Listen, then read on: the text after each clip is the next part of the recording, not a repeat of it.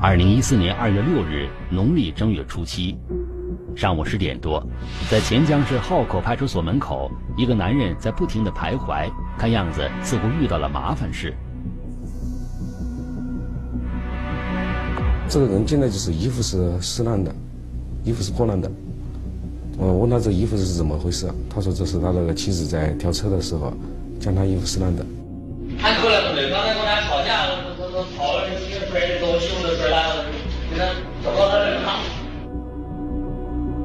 这似乎是一起因夫妻口角引发的纠纷。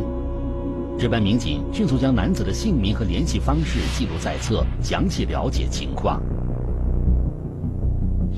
我当时感到很疑问哈，我说你找妻子怎么找到派出所来了？来人自称叫李波，来到派出所是希望民警能帮忙寻找妻子潘丽。李波说，记得这几天精神病发作，他特地从外地赶回，准备将潘丽送到医院治疗。但在驾车前往医院的途中，潘丽突然失控。竟然不顾危险强行跳车。他一开门要跳车过去。他他说话他说话没呢？他说话没呢？没说话。他旁边说。啊！一开门就要跳，我这是出发了，这是一抓，我就赶快刹车。开始我就是抓着他的衣服，抓着衣服拿腿一蹬，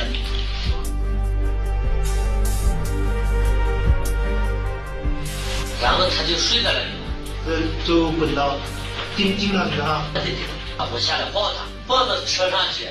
嗯，我抱他，他他不要我抱，他不上车嘛，他不上车他就往这头走啊。然后我就去把车子调头了嘛，我头调过来就没找到他人了嘛。我们就通知在街面巡逻的民警，让他们在呃巡逻中留意一下这个特征，就是在三四十岁左右的女青年，头发比较蓬乱和那个衣服。全部是湿的，但是下雨有点雨，好像掉到水沟去了。驾车逃走的潘丽很快就无影无踪，李波非常着急，因为犯病的妻子不仅会胡言乱语，还有可能会发疯打人。他没来，没来是吧？我再去找一下。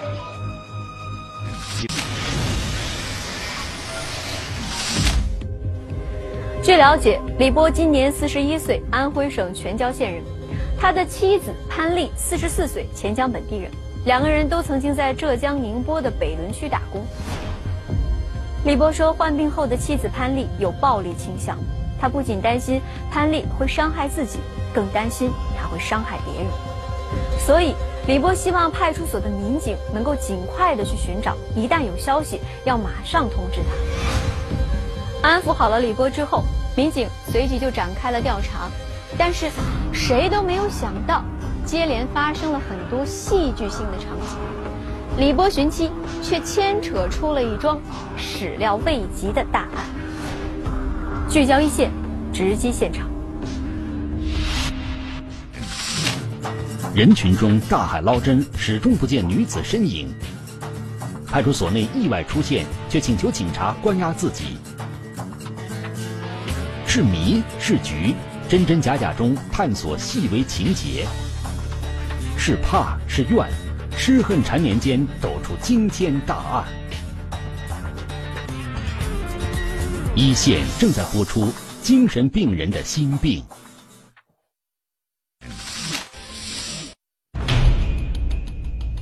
这一天是农历正月初七，春节期间街市人头攒动。那个叫潘丽的女人，此刻究竟藏在哪儿呢？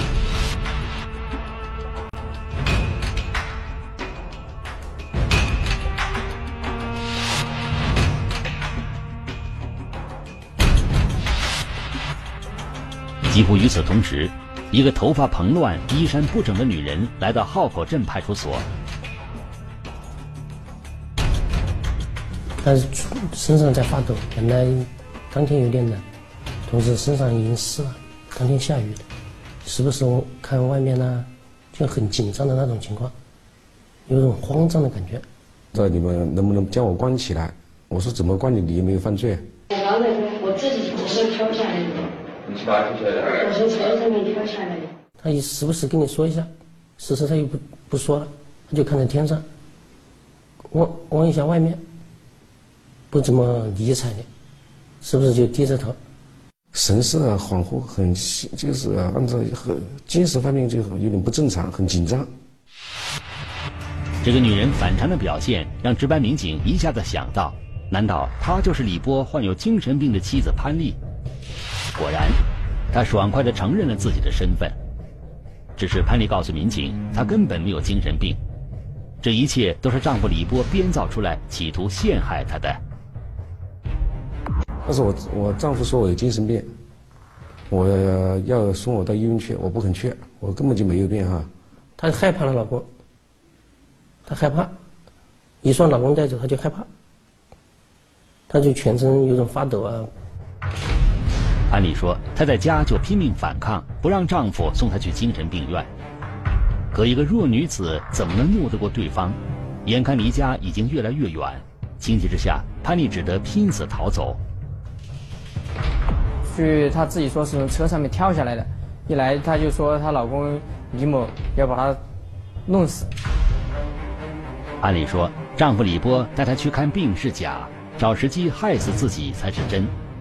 因此，走投无路的她想到了求助警察。你们派出所把我关住，关到，关好以后，他就不可能带我去了。她主要是想寻求这个公安机关的保护。她认为，现在她老公可能要将她灭口。此时，连警察也无法判断潘丽究竟是真有精神病，还是为了逃避治疗采取了现在的方式。但无论如何，潘丽目前的表现不太像一个正常人。那么，她和丈夫究竟发生了什么事情？民警决定立刻通知李波前来询问。我来了，我要带他带带他走，他不走吗？就说我把他送到医院去看病，那女的说我不去，你你要害我。我不和你去啊！看到丈夫出现，逐渐平静下来的潘丽又开始有些狂躁，特别是听到丈夫李波仍然执意领她去医院时，潘丽的情绪一下子失控了。那里面不是你去的地方？他你进了，两个人一起，知道了？这是你说的话。我最相信的就是警察。你说要老公把她带走，她更紧张，她反正说不走。不愿意离开这里，宁愿待在我们所里面，都不情愿离开这里。没有人知道此时的潘丽内心有多少委屈，也无法了解她被怎样的恐怖感缠绕着。看着夫妻二人相持不下，民警隐约意识到他们之间一定有什么不为人知的秘密。但不管怎样，必须首先弄清潘丽的真实情况，否则无法调解纠纷。他不是说这个女的有神经病吗？我说你去问一下她家属，看她家族有没有这个神经病史，她本人有没有神经病史。一边在值班室沟通，一边在通过电话、走访的形式，通过当与这个女的当地的干部，还有一些亲朋好友在取得联系，来调查她到底有没有精神病，最近精神状况怎么样。我们派人去找她姐姐。还有他那个社会关系关系比较好的人嘛，但是我们为了确认这个，我们确认他是否患病，警方经过多方寻找，找到了潘丽唯一的姐姐。据了解，潘丽三岁的时候父母相继离世，潘丽是姐姐一手带大。那么，对于妹妹的精神状况，姐姐会如何解释呢？面对询问，潘丽的姐姐说：“最近这段时间，妹妹的表现确实和过去大不相同。”所以我们姐妹当她是最开朗的一个，就从去年就改变了，跟人讲话，讲话她有时候哭，有时候笑。在我们看到也不是怪她，这这把为这种事情心理压力太大了，我都受不了啊。但我们也感到心疼的。那么，潘丽的巨大心理压力从何而来？是什么让她变得如此异常？姐姐说，这一切都源于潘丽的丈夫李波。从在外地打工的时候开始，李波就移情别恋，背叛了妻子和家庭。分居就是已经跟那个女的到一起，可他就在那边无法过下去了。他们两个感情就恶化，恶化之后呢，这个女的呢就回我们湖北，她老公继续在外地打工。你们这样感情关系怎么样？以前很好的，现在不好。前的话他在家里，我在这边，他没给我打过电话。显然，李波并不否认自己和潘丽的感情出现问题，而这样的态度让潘丽的姐姐非常气愤。她说：“对于妹妹这样一个曾经离过婚的女人来说，第二次伤害会更深更重。”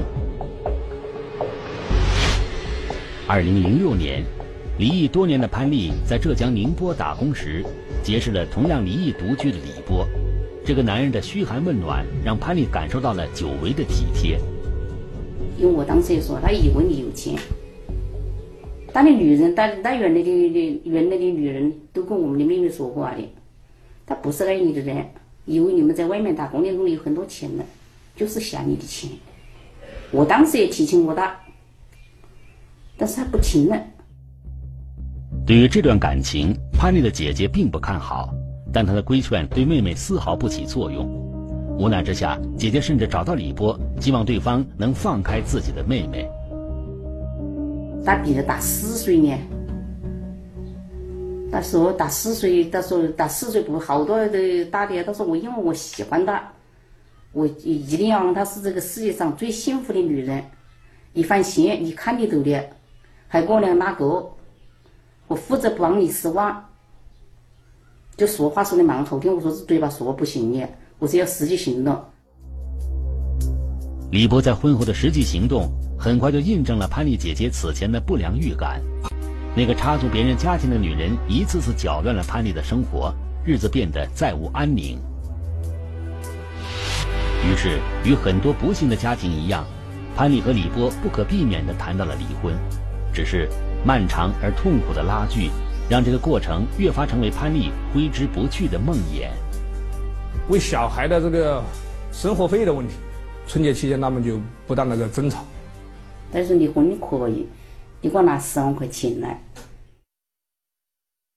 来抚养他们的女儿。男的不愿意，男男的男的说离婚可以，一分钱都没有。此时已接近二零一四年春节，因为伤心而从打工工地返回钱江老家的潘丽，正陷于极度的困顿。他没有工作，一旦离婚将失去所有经济来源。而李波对此的回答却又充满了无情意味。已经我说出来了，我说这婚是肯定要离的，我一分钱生活费都不给你了，我就这样说的。一分钱生活费都不给你哈，他生活费呢？嗯，他就绝望了嘛。离婚的事，因为双方谈不拢孩子的抚养费，一直没有进展。也就是从那一天起，潘丽变得少言寡语，常常独自发呆。就就眼睛是就流泪，在那就是沉默在这眼睛，就是指哪个就就指哪个，在眼睛前面挣钱就怎么挣钱，就看哪个就盯哪个看的。你在前面晃那个，他的眼睛直直这不说动。我说这把有病的感觉的，让他把心里所有的话说出来，说不定心会好一点。潘丽精神苦闷，源自丈夫的移情别恋和对未来日子的担忧。但是，坦率地讲，像潘丽这样的情况，在现实生活中我们也会有所耳闻。但由此就患上了精神疾病，这样的说法听起来确实让人难以信服。事实上，民警在进行外围调查时发现，凡是熟悉潘丽的人，很少有人会相信潘丽的丈夫对她患病的描述。那么，李波坚称自己妻子潘丽是一个有现实危险性的病人，并且不惜使用暴力，三番两次的把她送进精神病院。他这么做的目的是什么？一个拼命的抗拒，一个言辞中闪烁着怪异。夫妻拉锯战中推门而入的医生带来了转机。你把我铐起来，我杀人了！这声喊叫让所有人震惊。一线正在播出精神病人的心病。为了尽快查清这对夫妻矛盾的真相，警方在潘丽所居住的地方展开了大范围的调查。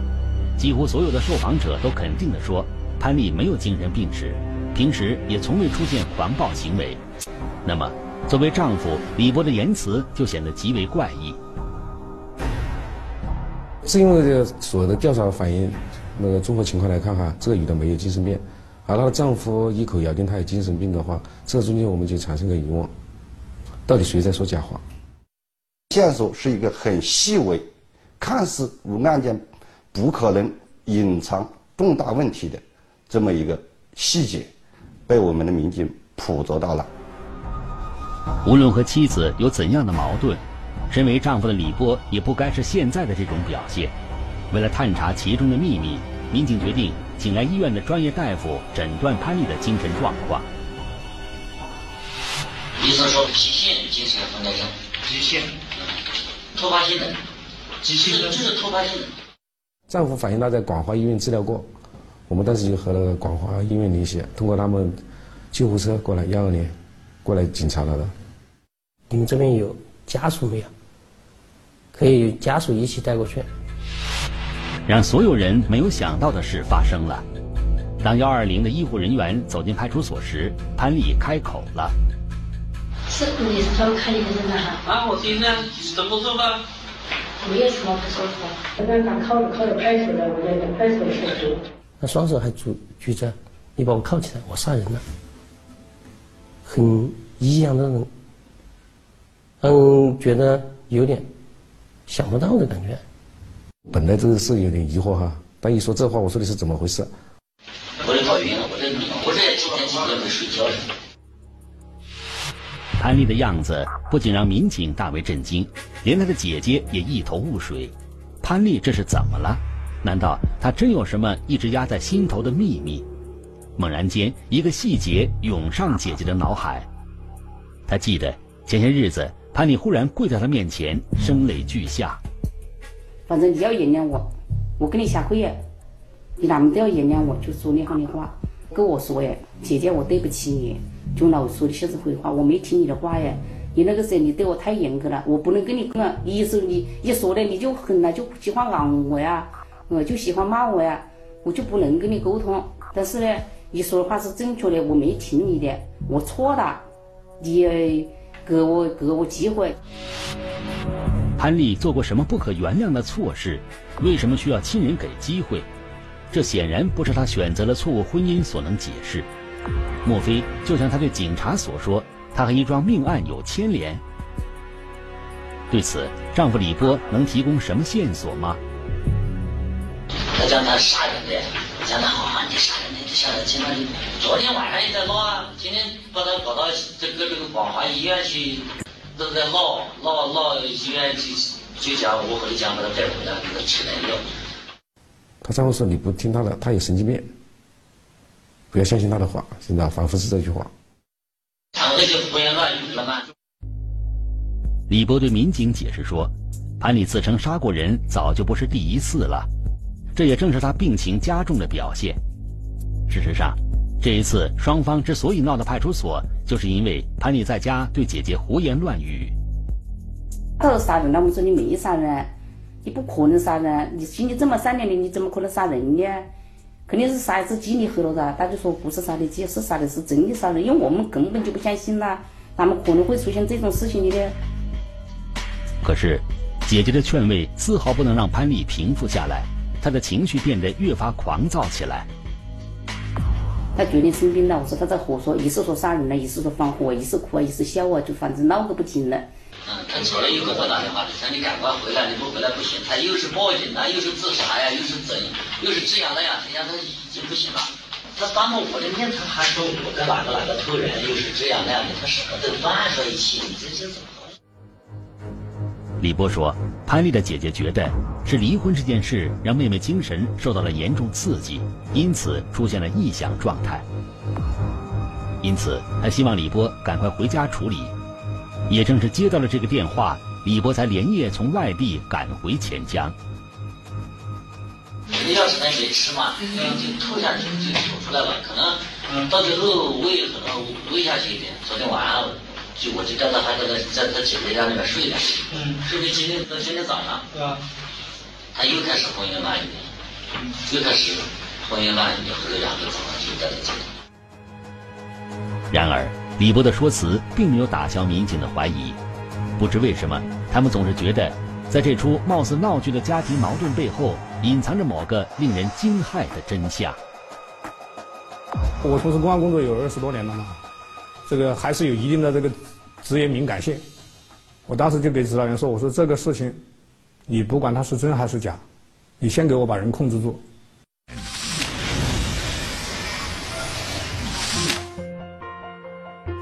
潘丽自称杀人了，也许这只是一个精神病人的抑郁，但办案的民警却不这么认为。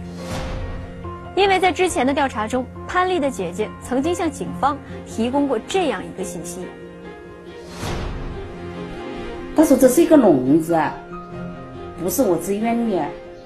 说你你哪里的这笼子？他说你走笼子，你这还走这现在走我的笼子，他以后还走你们的笼子。做笼子，这是当地的一个方言，意思就是设计圈套。潘丽和他姐姐说这番话。难道是想表明他被人设计了吗？他的话是否可信呢？这其中是否另有文章？为了爱情，唯一的知情者说的却是违心话。为了爱情，绝望之中他发出最后一击，违背良心的痴情付出换来的是无情背叛。一线正在播出精神病人的心病。潘丽姐姐眼中的胡言乱语，在警方那里却得到了异常慎重的对待。在询问室，民警尽可能细的从潘丽的话语中找寻案件的线索，力图拼凑那些断断续续的情节。我跟他在接触过程中，觉得他这个言行举止啊，各方面还是是一个正常人，所以说他的话的这个可信度就进一步提高了。我们就问那个女孩子是谁被杀的，她说是一个叫刘芳的女孩，是我们浩口的。当时我们就围绕这个一般民警就马上去浩口村嘛，去查找这个刘芳。但是我们查找的时候没没有查到这个人。显然，潘丽没有告诉警方实情，她的隐瞒似乎在替谁遮掩。没有人知道，此时潘丽的心里有多么矛盾。他说的时候有点犹犹豫豫，还是有点不想说，有点顾虑。男的，还是那种侥幸心理，装作不知道，没有这回事。没有慌，他就当没有听到的一样的，还是坐在那里。就是通过村里的干部给我们反映一个情况，在浩口村呢有一个楚某，有个女青年，在前五年出去打工以后，也是去浙江宁波打工。就一直没有回来过。我们结合这个情况之后，我们再次那个询问那个潘局长，我们说你到底那个女孩子到底是谁？你说她杀了人，到底杀的是谁？他就说好像姓楚。楚玲玲是在浙江宁波打工期间突然失踪的。据知情人回忆，二零零九年十月九日傍晚十八时左右。正在和朋友打牌消遣的楚玲玲接到一通电话后，匆匆退出牌局，从此再也没有音信。此后的五年时间里，楚玲玲的丈夫带着两个年幼的孩子一直在苦苦打听她的消息。我五年来，这眼睛现在都有问题了，一个人睡在床上，一个人在冷静的时候在对面的，但是我当着别个我不会。啊，他们孩子我怕他们也不好想，是吧？我们联系了这个他所说被杀的女的家属，通过家属联系证实，家属之前在宁波的确失踪，还有相关文书，法院都有判决书之类的，上面有他们当时到宁波宁波市公安局报案的回执。楚玲玲失踪那年，她的丈夫就已经报案。他清楚的知道妻子很可能已经遇害，而凶手犯罪的动机应该是妻子手里的银行卡，那里面存有十几万元钱。那没有车，我当时我觉得反正别个肯定都是破财，我当时就想就怀疑被别个谋了。因为没有尸体，这个所以我们也是比较慎重，也是经过了多方的核实，这个从报案人的动机啊。他的这个行为举止啊，我们也是反复斟酌，然后我们才与宁波警方联系的。宁波警方事实上呢，对这个案件呢，也一直在侦查，一直没有放松过侦查。我们我们和他们联系之后，宁波警方很快就把相关的那个资料和证据给我们传真过来。宁波警方在追查两张银行卡踪迹的时候。也曾经发现一名身穿红色衣服、头戴鸭舌帽的可疑男子。这是当年保存下来的监控视频。这个男子神情紧张，四处张望后，从衣服口袋里取出银行卡。不知道什么原因，这个男子接连输入几次密码都没有成功进入银行卡账户。换了另一张银行卡，依然无法进入账户取款。男子似乎有些不甘心，换到另一台自动取款机，连续几次操作仍然是同样的结果。似乎这样的错误不应该出现。男子又接连几次输入密码，两张银行卡账户被系统冻结。然而，这个男子并没有死心，两天后再次尝试取款，同样没有收获。可疑男子似乎有些害怕，放弃了取款。引人关注的是，男子手里的银行卡就是和楚玲玲一起失踪的银行卡。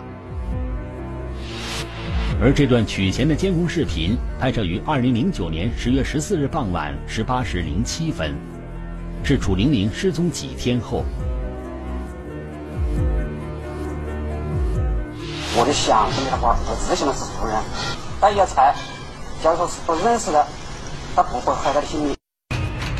虽然监控视频中留下了可疑男子清晰的影像。但宁波警方在询问了每个和楚玲玲相识的人，竟然没有人认识这个男子。这么多年过去了，案件依然没有进展。现在潘丽向警方供出的案件竟是这个未结之案，民警都很兴奋。在那个死者失踪之后嘛，在那个银行取款的一个截截面图给我们传过来，传过来我们比对。这个和那个犯罪嫌疑人是一模一样。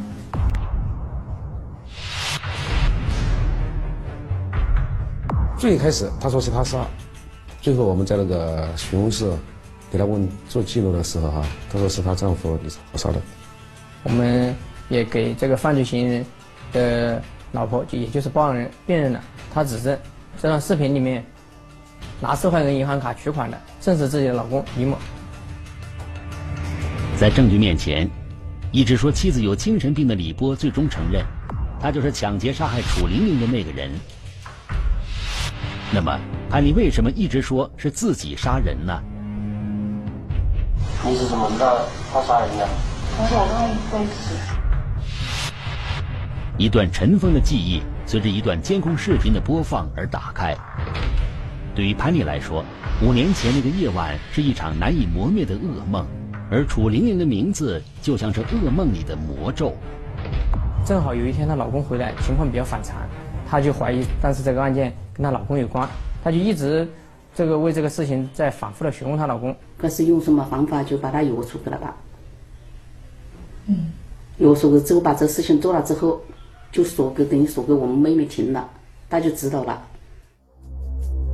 楚玲玲是潘丽的闺蜜好友。潘丽清楚的记得，楚玲玲卡里十几万的存款是她亲眼看到的。他问他：“你现在姐妹当中哪个最有钱？”大就说给他听的：“嗯，大有大有钱，就是大最有钱。平常不是穿的戴的啊，打牌呀，搞么事都蛮大的手面，钱都在身，打打的钱多，打打弄的钱多些。”他跟我老婆之后嘛好。说我老婆是有钱，是不是？只有他，他男人他肯定不了解这些是不是？一些了解我老婆的只有是他跟他男人讲，有气的我只有这个女人。直到有一天，李某说无意中说了一句“我杀了人”，然后那个女的就听在心里面。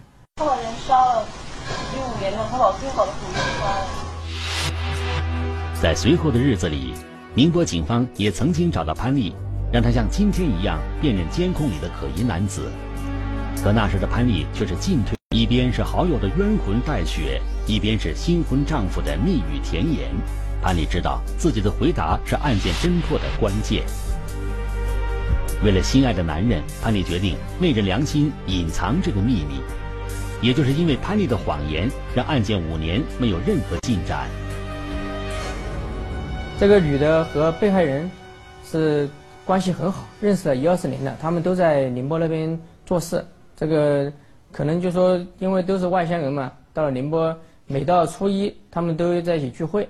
所以说那那几天刚好初一，可能他精神上面受到，就说有一定受到一定影响。可能想起这个事情了，在家里面也就是有点这个精神有点不正常，所以说杀人了什么之类的话。虽然保住了丈夫，但潘丽的内心却备受谴责。更让她无法接受的是，自己昧着良心付出了真情，丈夫李波根本不屑一顾，反而寻花问柳，甚至要和自己离婚。他就讲我之前对他太好了，现在对他不好了。现在对他对他好的不了。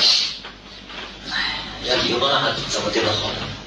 女的说：“如果你要离婚，我就把你的之前的丑事，像丑事一样的抖出来。”男的就怕他抖出来。他的所谓的丑事就是指什么事儿？指她老公杀人。为了挽回丈夫的心，潘丽用五年前的事威胁李波。李波在感到害怕的同时，一边安抚潘丽，一边想办法解决这个麻烦。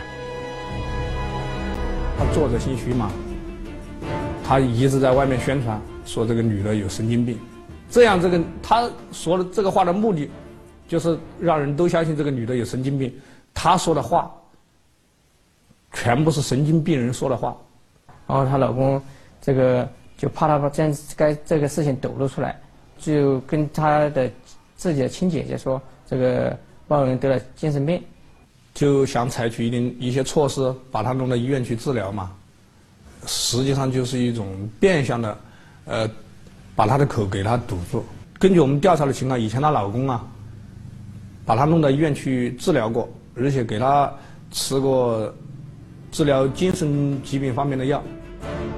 就在潘丽身边的人都开始相信他精神状态不好，会胡言乱语的时候，只有李波自己知道。妻子潘丽是唯一一个知道他底细的人，也是他最大的威胁。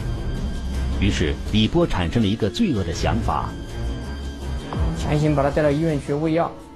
女的认为，如果跟他走，他必死无疑，就是要杀人灭口的。能活过来我就维和命了，不活过来就算了喽。嗯，他就说我不想死在他的手里。潘丽知道。心狠手辣的丈夫会随时制造出另一起失踪事件，让她也消失。二零一四年二月六日，李波以看病为由，再次强行带走潘丽。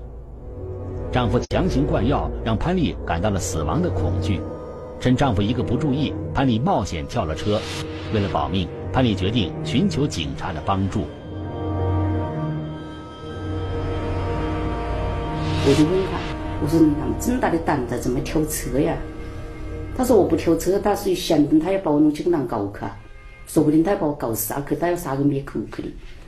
反过说坐牢他也不能死，只会只会判刑。但是如果跟他男的，男的一定会将他弄死，以他说的话，一定要将他弄死的。无奈的李波只得找到民警，谎称妻子有精神病。以便找到人后，可以顺理成章地将其带走，继续实施罪恶计划。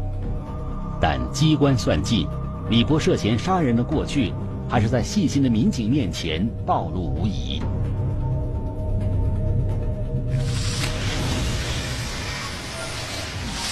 在接受警方的询问时，潘丽彻底的放松了，也逐渐的恢复到了正常的状态，她的精神病也没有再发作。坦白让她的良心。得到了解脱。二零一四年的二月八号，宁波警方在犯罪嫌疑人李波的指认下，找到了被害人楚玲玲的尸骨。李波和潘丽因涉嫌抢劫杀人罪被当地的检察机关批准逮捕。目前，该案已经进入了司法程序。